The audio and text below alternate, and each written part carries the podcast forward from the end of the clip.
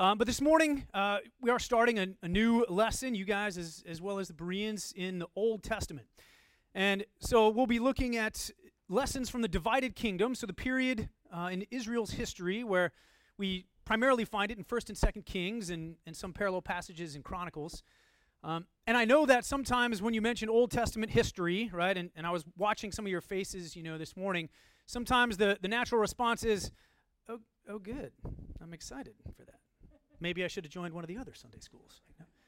But it's going to be great. And, you know, having spent a lot of time preparing for this lesson coming up over the next period of time here, I have just grown more and more excited to get into this.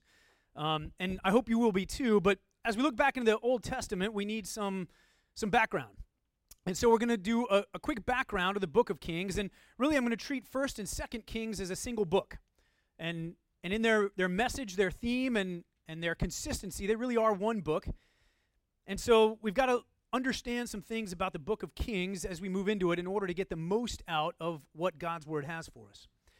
And so the first thing we need to understand is the time frame. So the Book of Kings goes from about 970 BC, when Solomon takes the throne, to roughly 561 BC.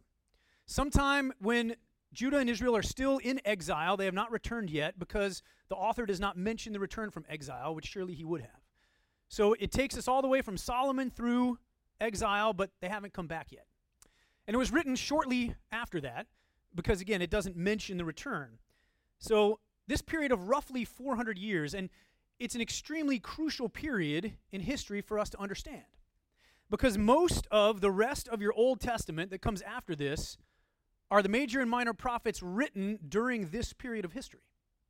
So if we don't understand what God is doing with the nation of Israel during this time, then this portion of your Bible is not going to contain as much context, and you're not going to get as much out of it as really we need to. To put in perspective of the major and minor prophets that are in the Old Testament, this period of time covers Elijah and Elisha, that's in the Book of Kings itself, but also the books of Isaiah, Jeremiah, Ezekiel, Daniel, Hosea, Amos, Obadiah, Jonah, Micah, Nahum, Habakkuk, and Zephaniah. All of those are written during this period. Now, pop quiz. Which of the prophets were not included in that? Anybody catch a couple of those? Malachi, that's one. Zechariah. Haggai and Joel. Other than that, all of those prophets write during this period of history. So if we're going to understand the context of their writings, we need to know what is going on. So what about the author? We don't know. The author doesn't identify himself in either of the books.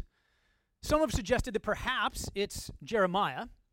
As a homework assignment, you can compare the last three verses in 2 Kings to the last three verses in Jeremiah and see why some think that might be the case. But we really don't know. And that's because the author didn't feel it was pertinent information. What about the purpose? All right, so this is Old Testament history, but it is not a textbook. The purpose of Kings is not merely to give us all the details about which king came after which king in both of the kingdoms to see, you know, who's the best at memorizing king lineage. That's not the point. The Book of Kings is a history with a theological purpose. The whole point here is for God to be able to say, this is what I was doing as the events on the planet unfold.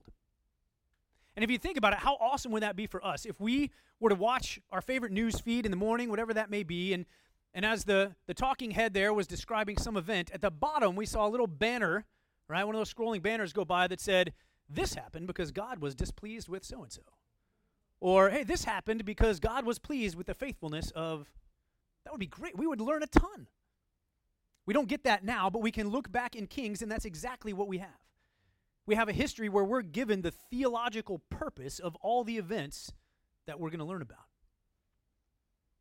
Okay, and there's the basics. What about the themes? Well, there's two major themes that we're going to see repeated over and over and over. And really, they're sort of flip sides of the same coin. You could almost consider them a single theme.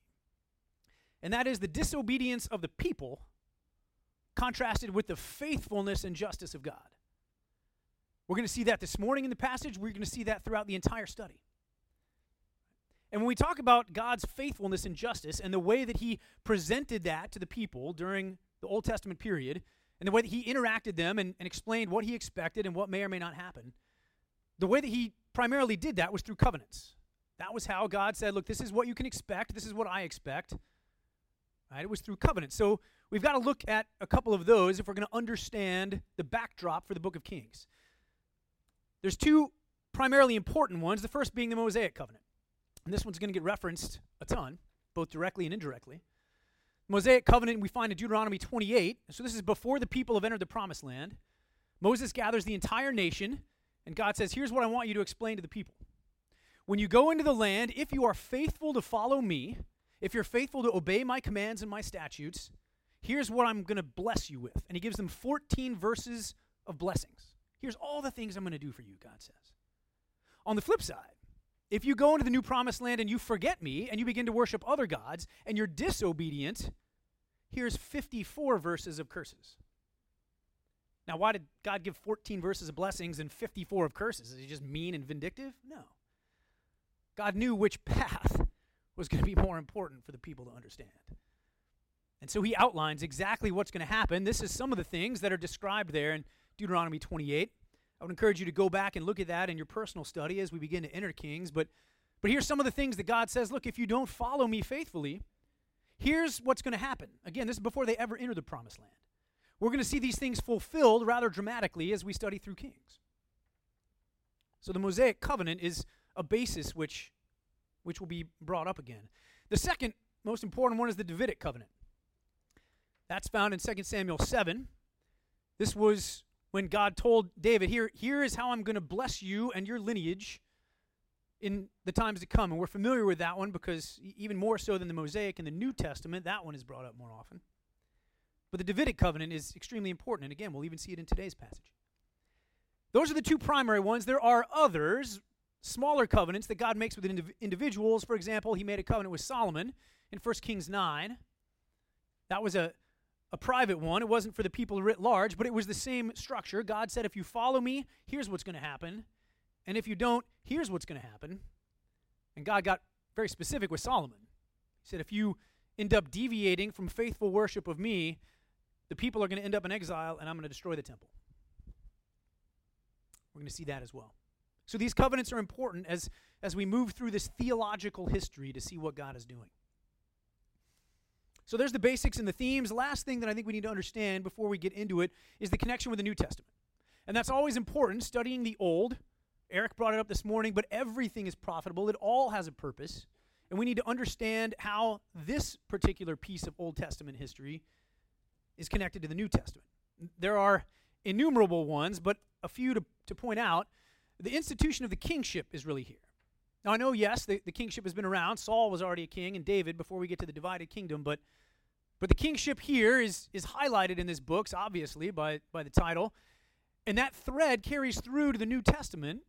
All right, those of you that were faith builders, not just today, but have been here for a while, and we studied Mark. In Mark chapter 1, it says Jesus came on the scene when he began his preaching ministry, and what was the first thing that he preached about? The arrival of the kingdom of God. Right? Jesus is going to be the fulfillment of the kingship that we see instituted here. And then more specifically, the critical roles of prophet, priest, and king. These three will interact all through this book.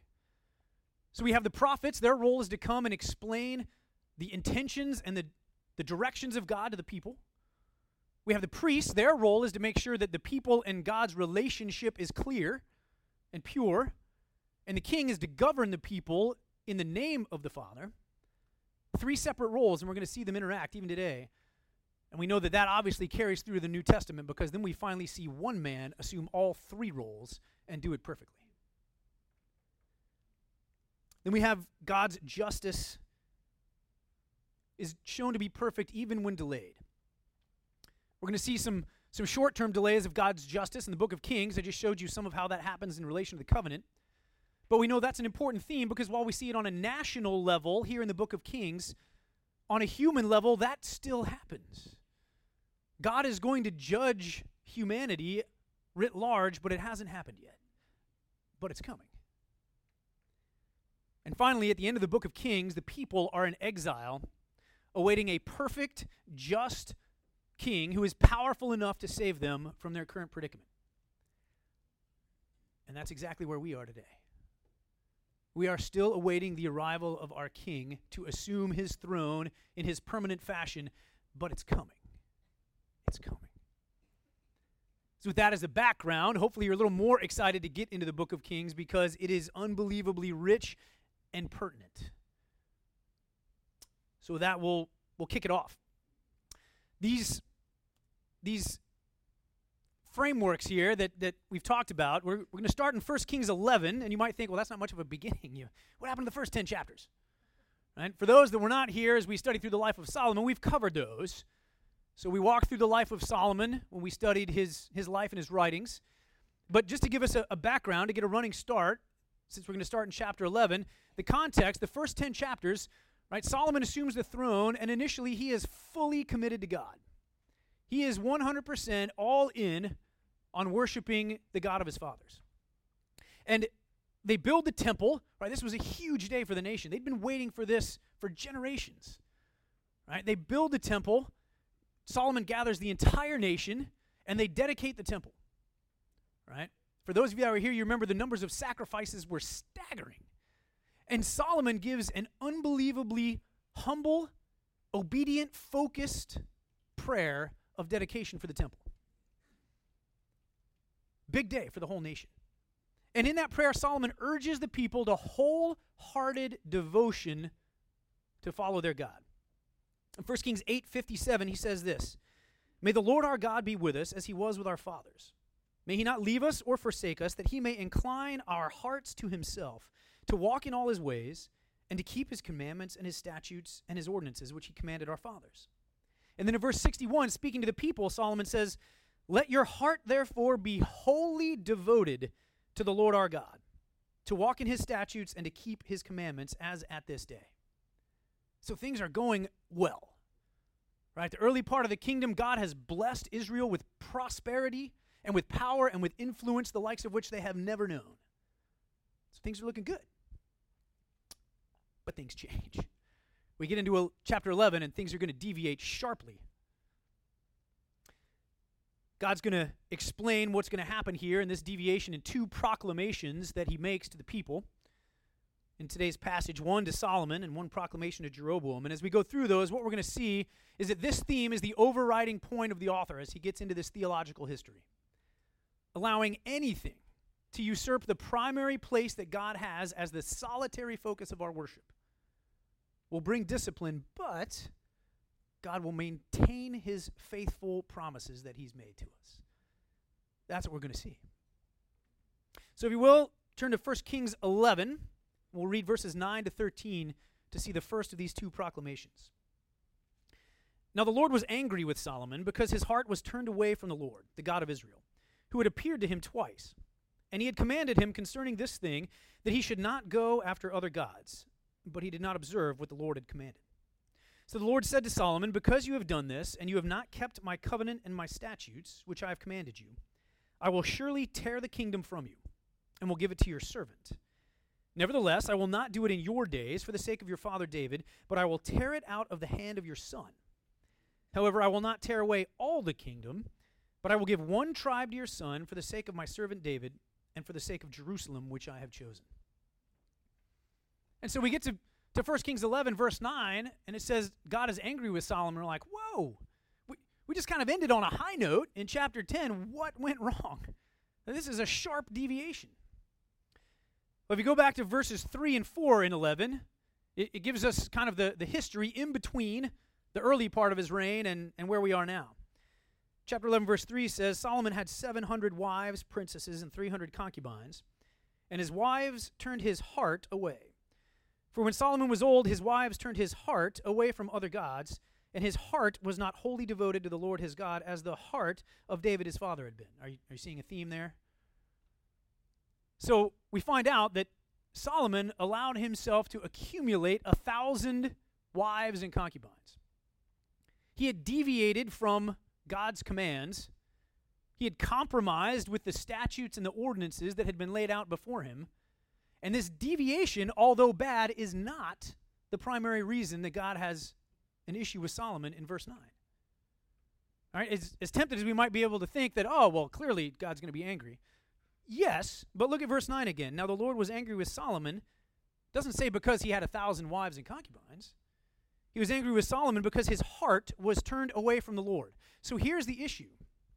The issue is Solomon compromised on the commandments that were clearly written in the Mosaic Law. Before the people ever went into the Promised Land, God said, when you go in, you're going to ask for a king. And he explained that it would be better if they didn't have one, if they were a theocracy. But he said, you're going to ask for one, and I'll give you one, but here's some things that are going to happen as a result, and here's some guidelines for the king. And in Deuteronomy 17:17, God gave this guideline specifically for the king, although it did apply to everyone. It says, the king shall not multiply wives for himself, or else, get this, his heart will turn away. It's almost like God knew what was going to happen. 250 years before Solomon, God says, if the king has a lot of wives, it's going to turn his heart away, and therein lies my greatest problem, God says. So we see that Solomon has a divided heart. He started off singularly focused on his worship to the God of his fathers, but he allows this compromise through not following God's laws to divide his heart. And his heart has turned away from being focused on the God of his fathers. So idolatry here is the issue. The means is Solomon's many wives.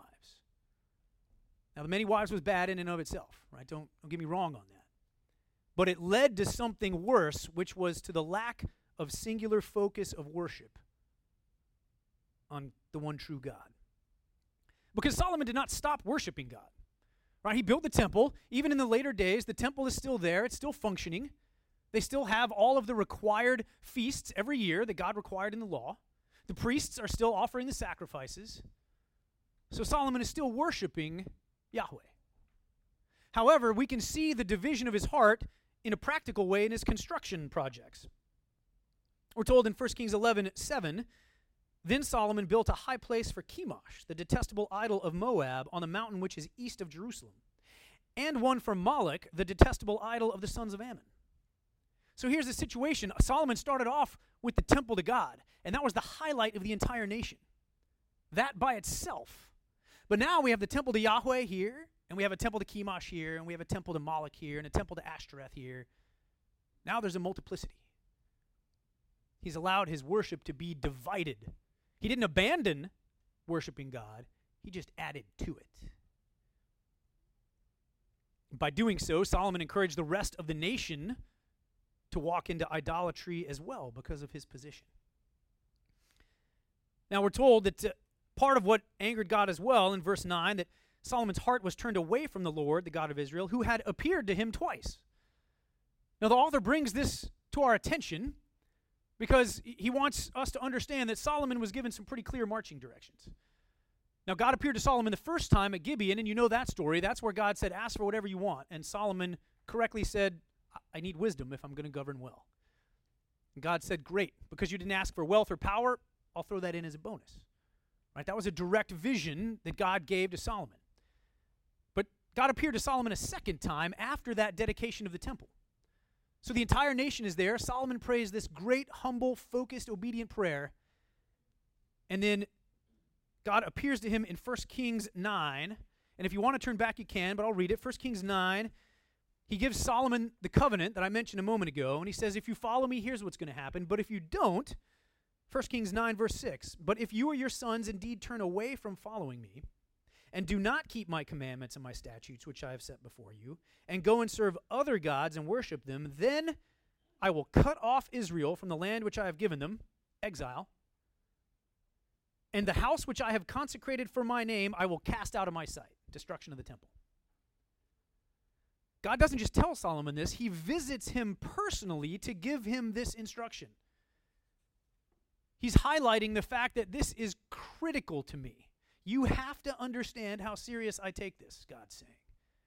You follow me, it's going to be great. You worship idols, and it's not going to be good. He does that personally.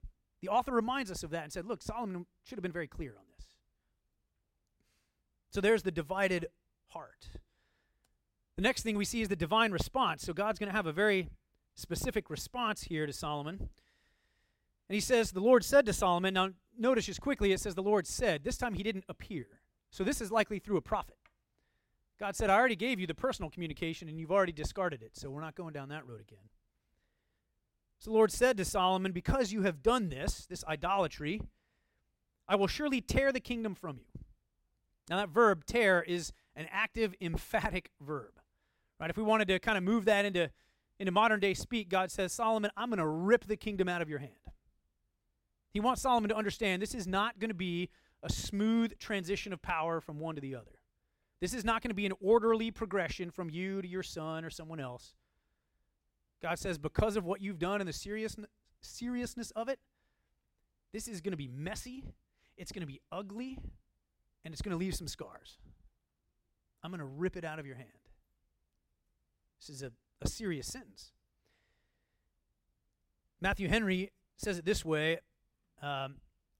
Solomon had given God's glory to the creature, and therefore God would give Solomon's crown to his servant. Because the second thing that we see here is that God says, not only am I going to tear this away from you, but I'm going to give it to a servant. I'm not even going to give it to someone with royal blood. I mean, Solomon had a lot of sons, right?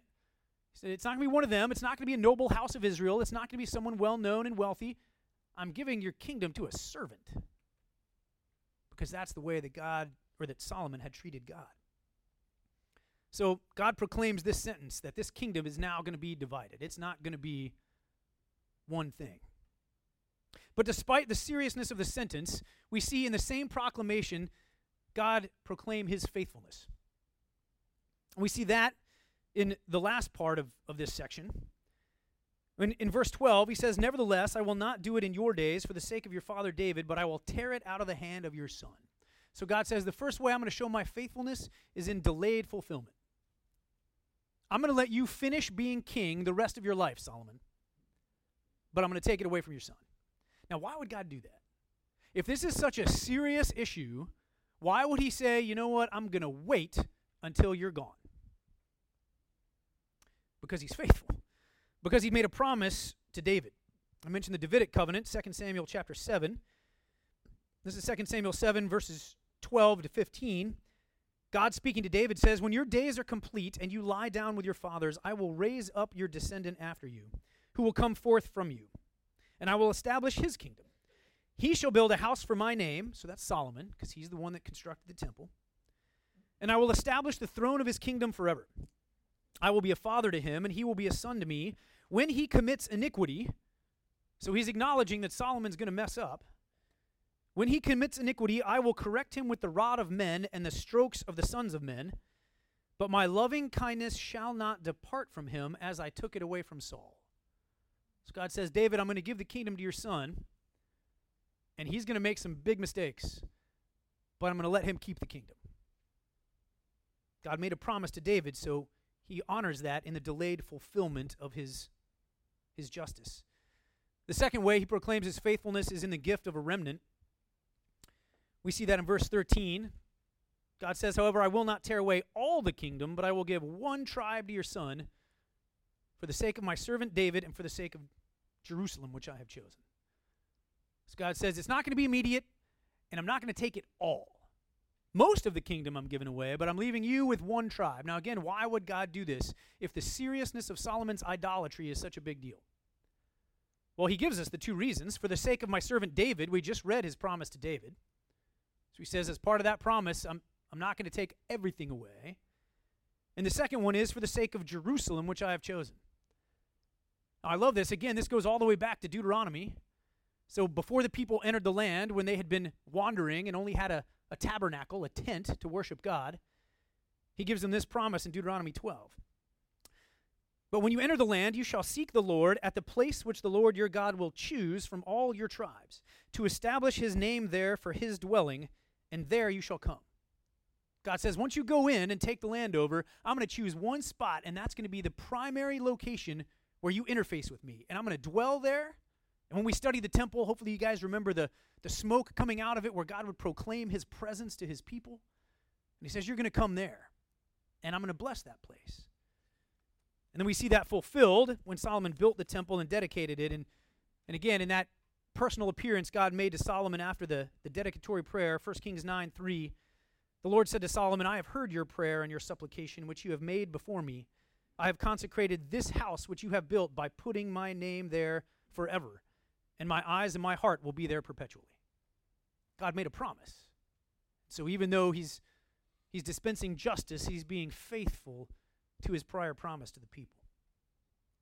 Like how one commentary says this, in this double limitation of the threatened forfeiture of the kingdom, there is clearly manifested the goodness of God. Not, however, with reference to Solomon, who had forfeited the divine mercy through his idolatry, but in order that the promises God made to David and the choice of Jerusalem might stand immovably as an act of grace which no sin of men could overturn. God says, look, even though you've messed up big time, you can't make me default on my promise. I will keep it anyway. That's a great thing for us to hear. So what is the application of this for us? Looking at Solomon's divided heart and God's divine response. Well, the first and most important is that everyone is subject to idolatry. If the wisest man on the earth, granted a special appearance from God twice, and given wisdom beyond any other man, could allow himself over time to compromise and be slowly turned from a single-hearted devotion to God to something else, if he is vulnerable to that, then I guarantee you, you and I are as well, despite the fact that we may not want to admit that. Now, like Solomon, most in this room are not likely to abandon God altogether and say, you know what, I'm done with the God thing. I'm going to go worship this rock. Right? It's not going to go that way. It's going to be things that we add into our worship of God, which is just as much idolatry as worshiping a rock. Because God ought to be the single and solitary focus. So what would those look like for us today? What kinds of things end up being the other temples we construct in addition to the temple to God? Well, some of them we're aware of. There are things that we know we have to watch out for because they're bad, and we know we shouldn't let them take priority. Wealth, success, fame, prosperity, reputation, pride. We know these things have a way of creeping in, and so we're often on our guard to fight against them. We have to be wary, but I think it's the good things, the things that are even biblical in and of themselves, that are the tricky ones for Christians. Because anything, even a good thing, that we allow to take the place of God, who should be the only item on our to worship list, anything else we add to that is an idol. Even good things like family. Family is a good thing. It's God-ordained. We have God-ordained obligations to our family. But if we let our family assume a role of priority in our lives, meaning all of our time and decision is focused only on what we feel is best for the family, our emotional state is completely dependent on what's going on in our family, our sense of self-worth and accomplishment is only depending on what our family looks like, then we have just constructed a temple right next to the one that God should own. Jesus himself said this in Matthew 10:37. Jesus says, "Whoever loves father or mother more than me is not worthy of me." Those are some hard words. He continues, "Whoever loves son or daughter more than me is not worthy of me." He said, look, those are good things. You ought to love and serve them without a doubt. But they cannot be allowed to take an equal footing with the worship of me, Jesus says. Family is an example. Ministry can be another one. Likely some of you in this room know a pastor, a missionary, someone who started off with a zeal for God, and over a period of time they burnt out because they allowed their ministry to assume such a role of focus and priority in their lives that it became what they worshiped, and their own spiritual relationship with Christ was sort of a secondary nature. Even ministry can be an idol. Was anyone at the Q&A we had with the missionaries last week? That was a great thing to be able to hear from those on the field. One of the things that struck me that one of them said was, you know what the greatest threat to our ministry on the field is? It's not caring for our own spiritual health between us and God. That was the greatest threat, because the ministry itself can become an idol. So the question for you is, what have you and I let creep onto our to worship list. That list ought to have one thing alone on it. If anything else is there, it's idolatry. That ought to be something we consider this week. And secondly, when that happens, God will discipline because he's faithful. And he needs to for our good. But when he disciplines, he will maintain his faithfulness to the promises that if you are in Christ, you have in this book. Discipline is never easy, it's never comfortable, but God will discipline while at the same time being faithful to mold you in to what you will eventually become when we assume the character of Christ when he returns. That ought to bring hope and comfort. All right. So there's the first proclamation.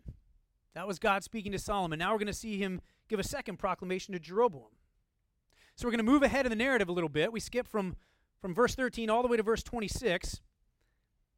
And God had told Solomon, I'm going to give your kingdom to a servant. But he didn't tell him who. He just said it's going to be a servant, no name. So the first thing we're going to see here is that God's going to reveal the adversary. Quickly to mention, in the section that we're not going to cover today, in verses 14 and 23, God raises up two other adversaries. In verse 14, he raises up an external adversary, Hadad the Edomite. And in verse 23, we're told that God raises up another adversary, Reason of Damascus.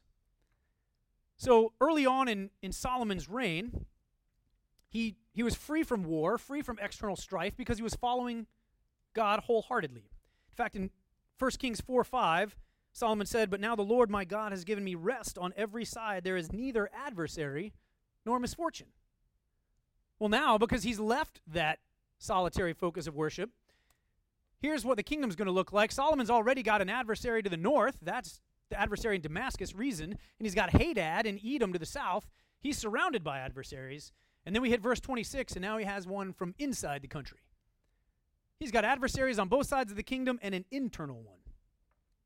Let's read verse 26 to 28.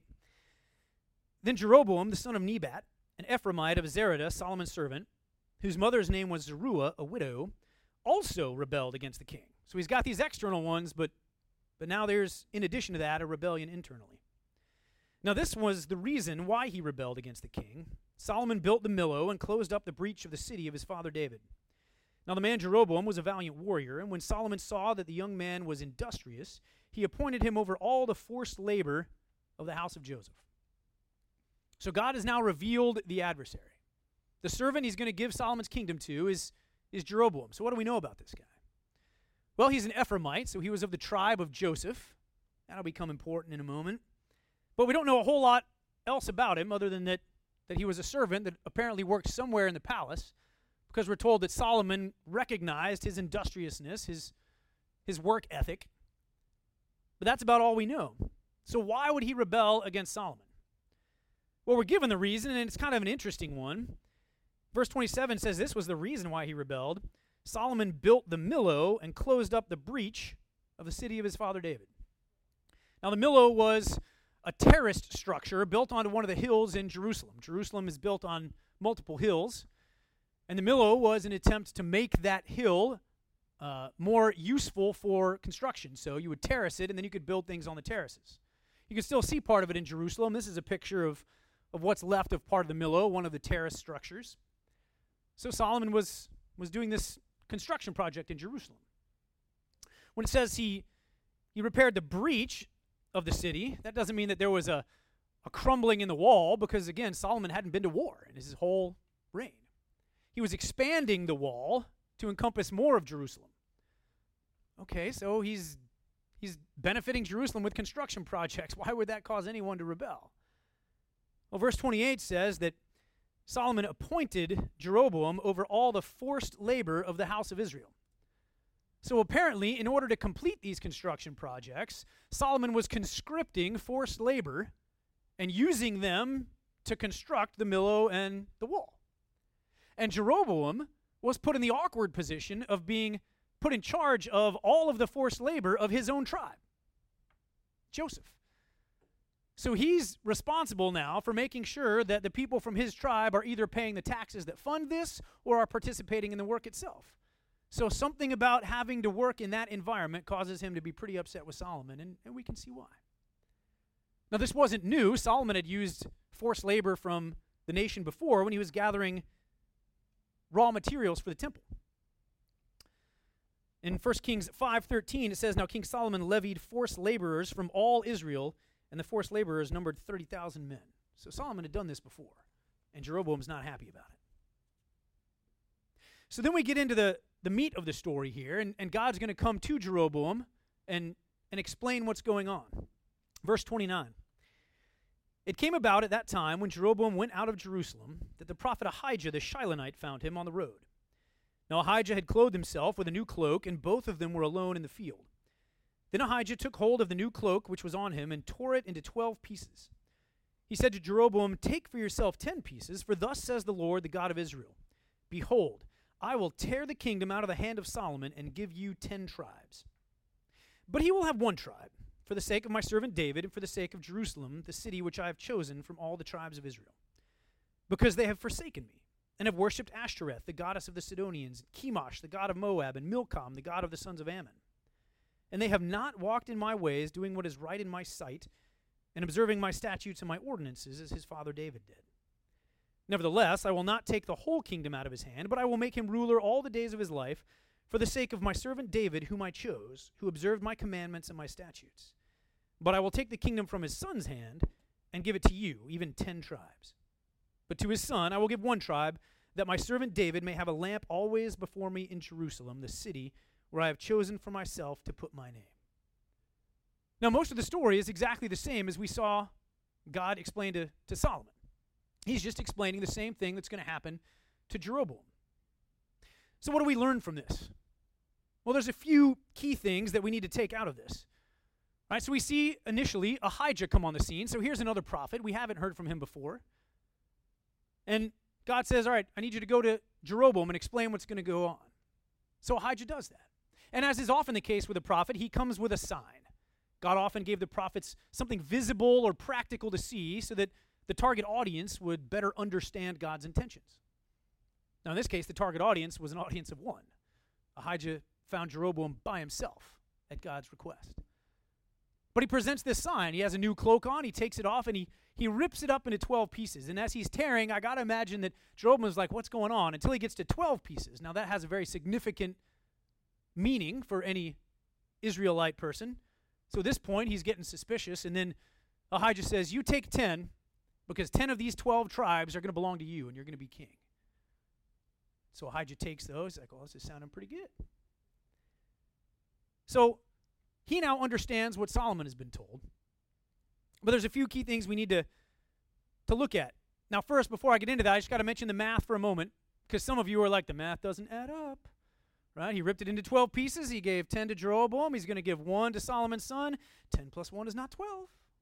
Right? Some of you, like, your brains are exploding, the engineers in the crowd, and like, you got to reconcile this. Right?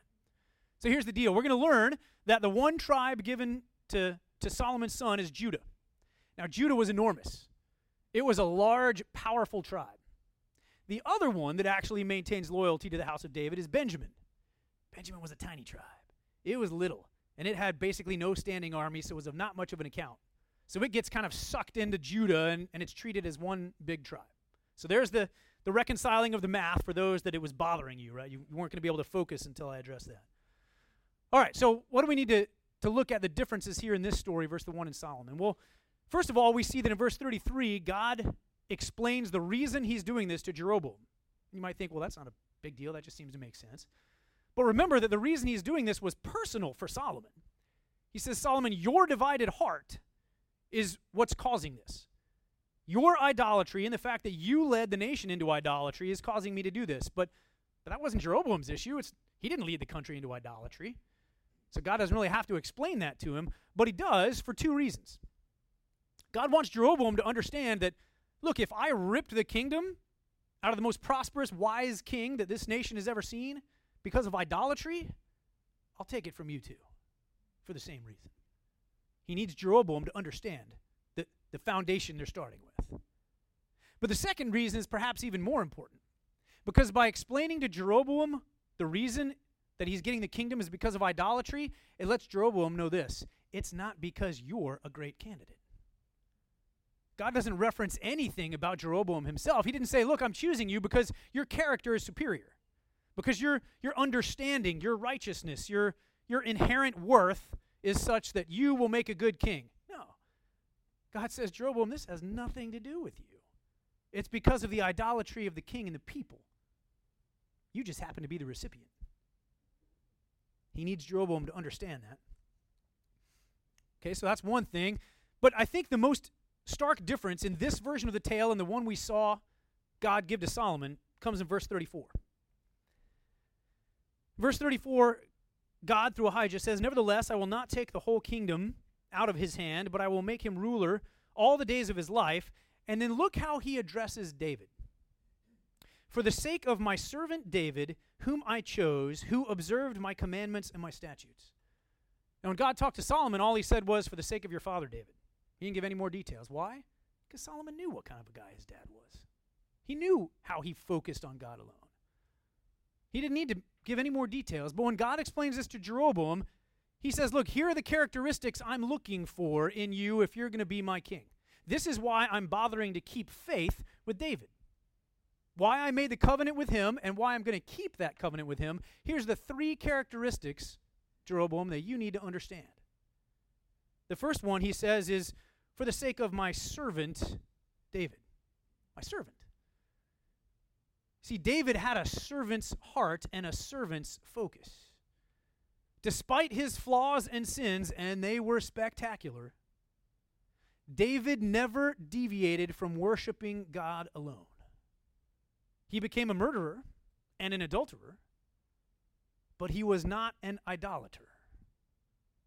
He had a servant's heart. He maintained his focus, and God says, that is important to me, and there is a major difference between David and Solomon. Solomon sinned spectacularly as well, but in his compromise, it led him down the path of idolatry.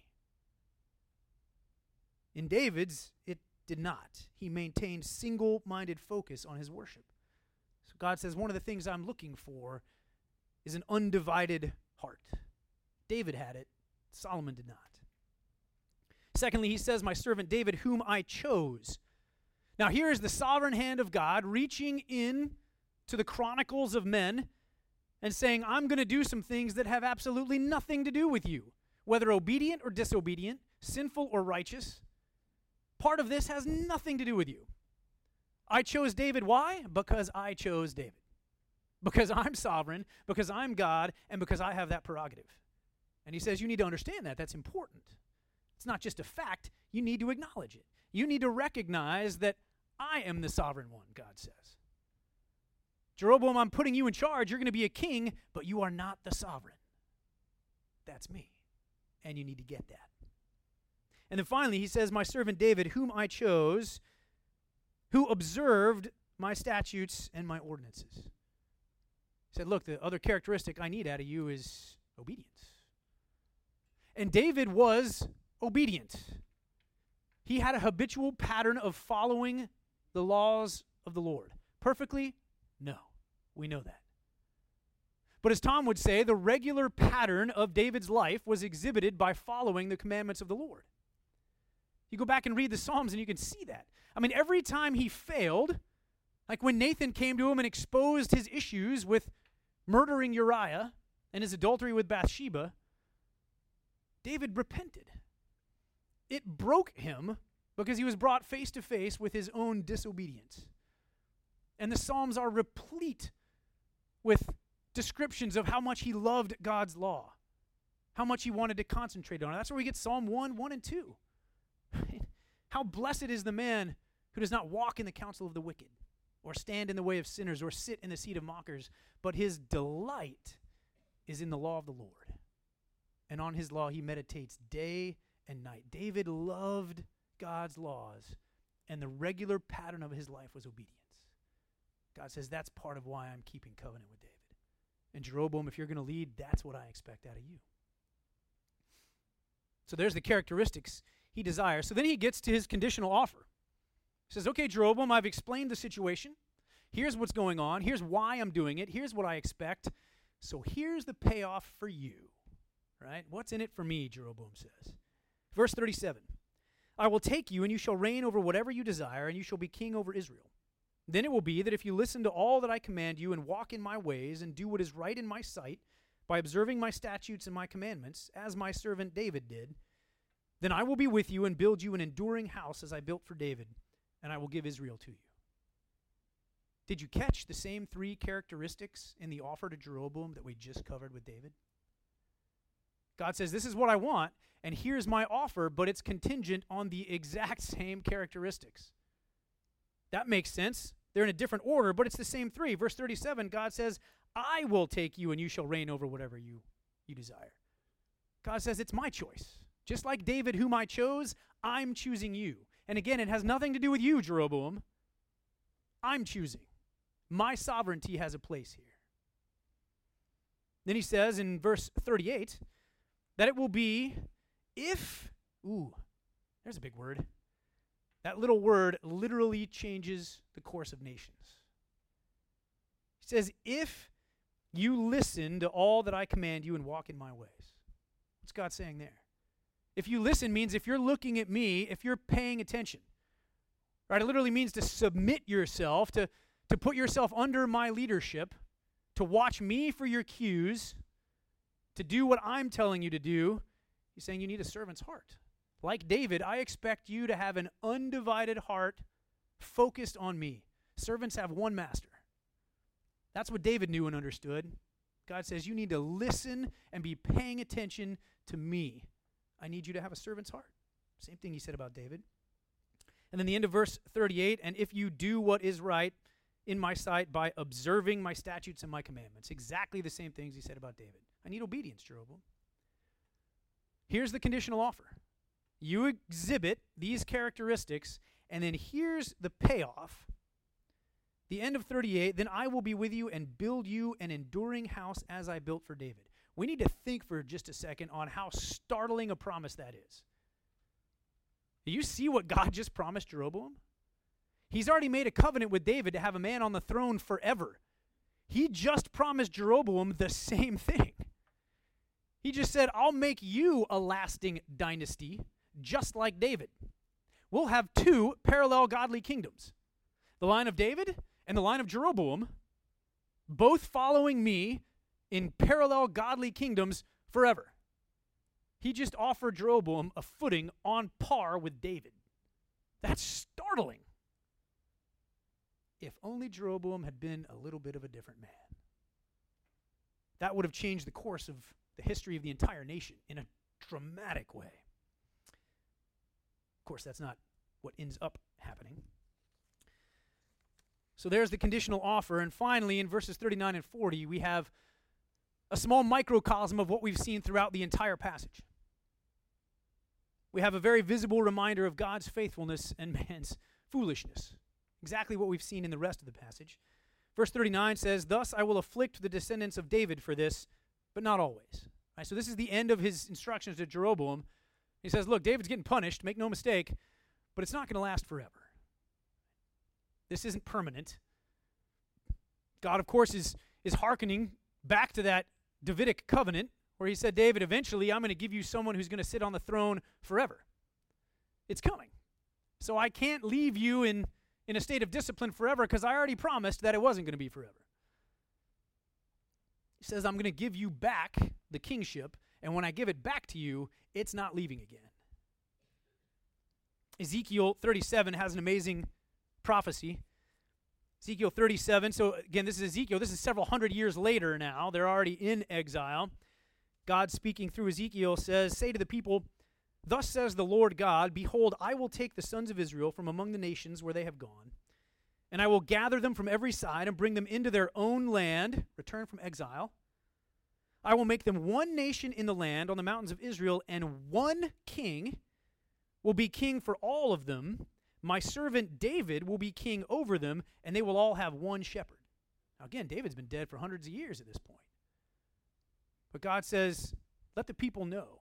I'm going to bring them back from the situation they're in right now. This is hope for them and comfort.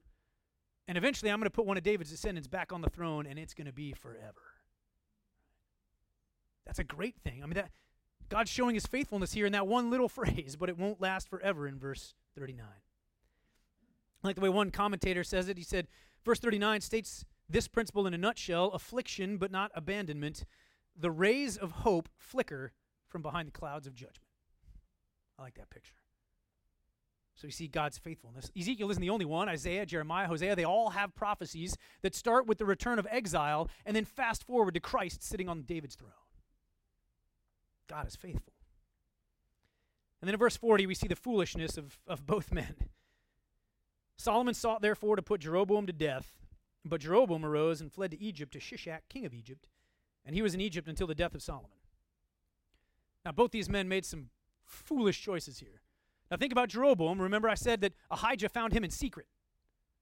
It was just the two of them, and he said, look, you're going to get the kingdom, but it's not happening until Solomon's dead, so you got to wait. Like, don't be in a hurry. But apparently, Jeroboam couldn't wait. He went out and did something that caught Solomon's attention. He started waving his hand, talking about how he was going to be king, or maybe he even decided to try to push up the timetable and you know, perform a military coup and take the throne by force. But he did something to make himself known to Solomon. Remember, Solomon was not given his name, and Ahijah came to Jeroboam in private, but Jeroboam takes matters into his own hand and tries to move up the timetable and take the throne. And what does he get for it? A death warrant. Not smart. And we see Solomon's foolishness, unfortunately. Solomon tries to kill him. So the wisest man on earth was told, look, one of your servants is going to be handed your kingdom by the same God that visited him in person twice, the same God that gave him all the wisdom that caused Israel to skyrocket in global influence. And yet somehow that same wise man thinks, I can probably outmaneuver God. I got this. He's going to elevate Jeroboam. I'll just take him out. Oh, how the wise have fallen. God is faithful. We are foolish. So where's the application for us here in this part? For those of you in this room that are in Christ, understand God has chosen you because of his sovereignty. Just like Jeroboam, it has nothing to do with you. It's not because you were smarter than the next guy. You studied your Bible harder. God chose you because he chose you. Because he's God and we're not. But he chose you because he has plans for you. Just like Jeroboam, he said, Jeroboam, this could be great for you, for the people, for my glory. If you will follow me, here's what's going to happen. Now, Jeroboam chose poorly. But God says, I have plans for you in my sovereignty, and they're good plans. They're for my glory and your good. That's comforting for us. But we do have a response. Just like Jeroboam had the if, you and I have the option to respond to God's offer. And here's what he expects: an undivided heart in worship of him alone, right? A servant's attitude that results in nothing being on the mounds that we worship other than him, and obedience.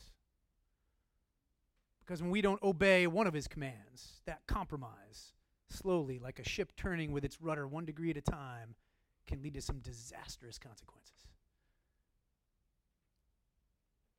But if you are in Christ, even if he does discipline, like we learned before, he's going to maintain his faithfulness. And he has promised to complete you, never to leave or forsake you, to make you ultimately in the image of his son. Now, for those that are not in Christ, you can see the levels to which God will go in order to mete out his justice. He has the right. But we have opportunities and options to be one of his children and not to say no thank you like Jeroboam will do. So I hope as you progress on this week that you'll think a little bit about what may have made it onto your to worship list. I pray that we can use the Spirit's wisdom to help us see those things and tear them down. But take comfort, because God is faithful, and everything he's written here about your good and his glory, he will not fail to make happen. Let's pray. Heavenly Father, we praise who you are this morning.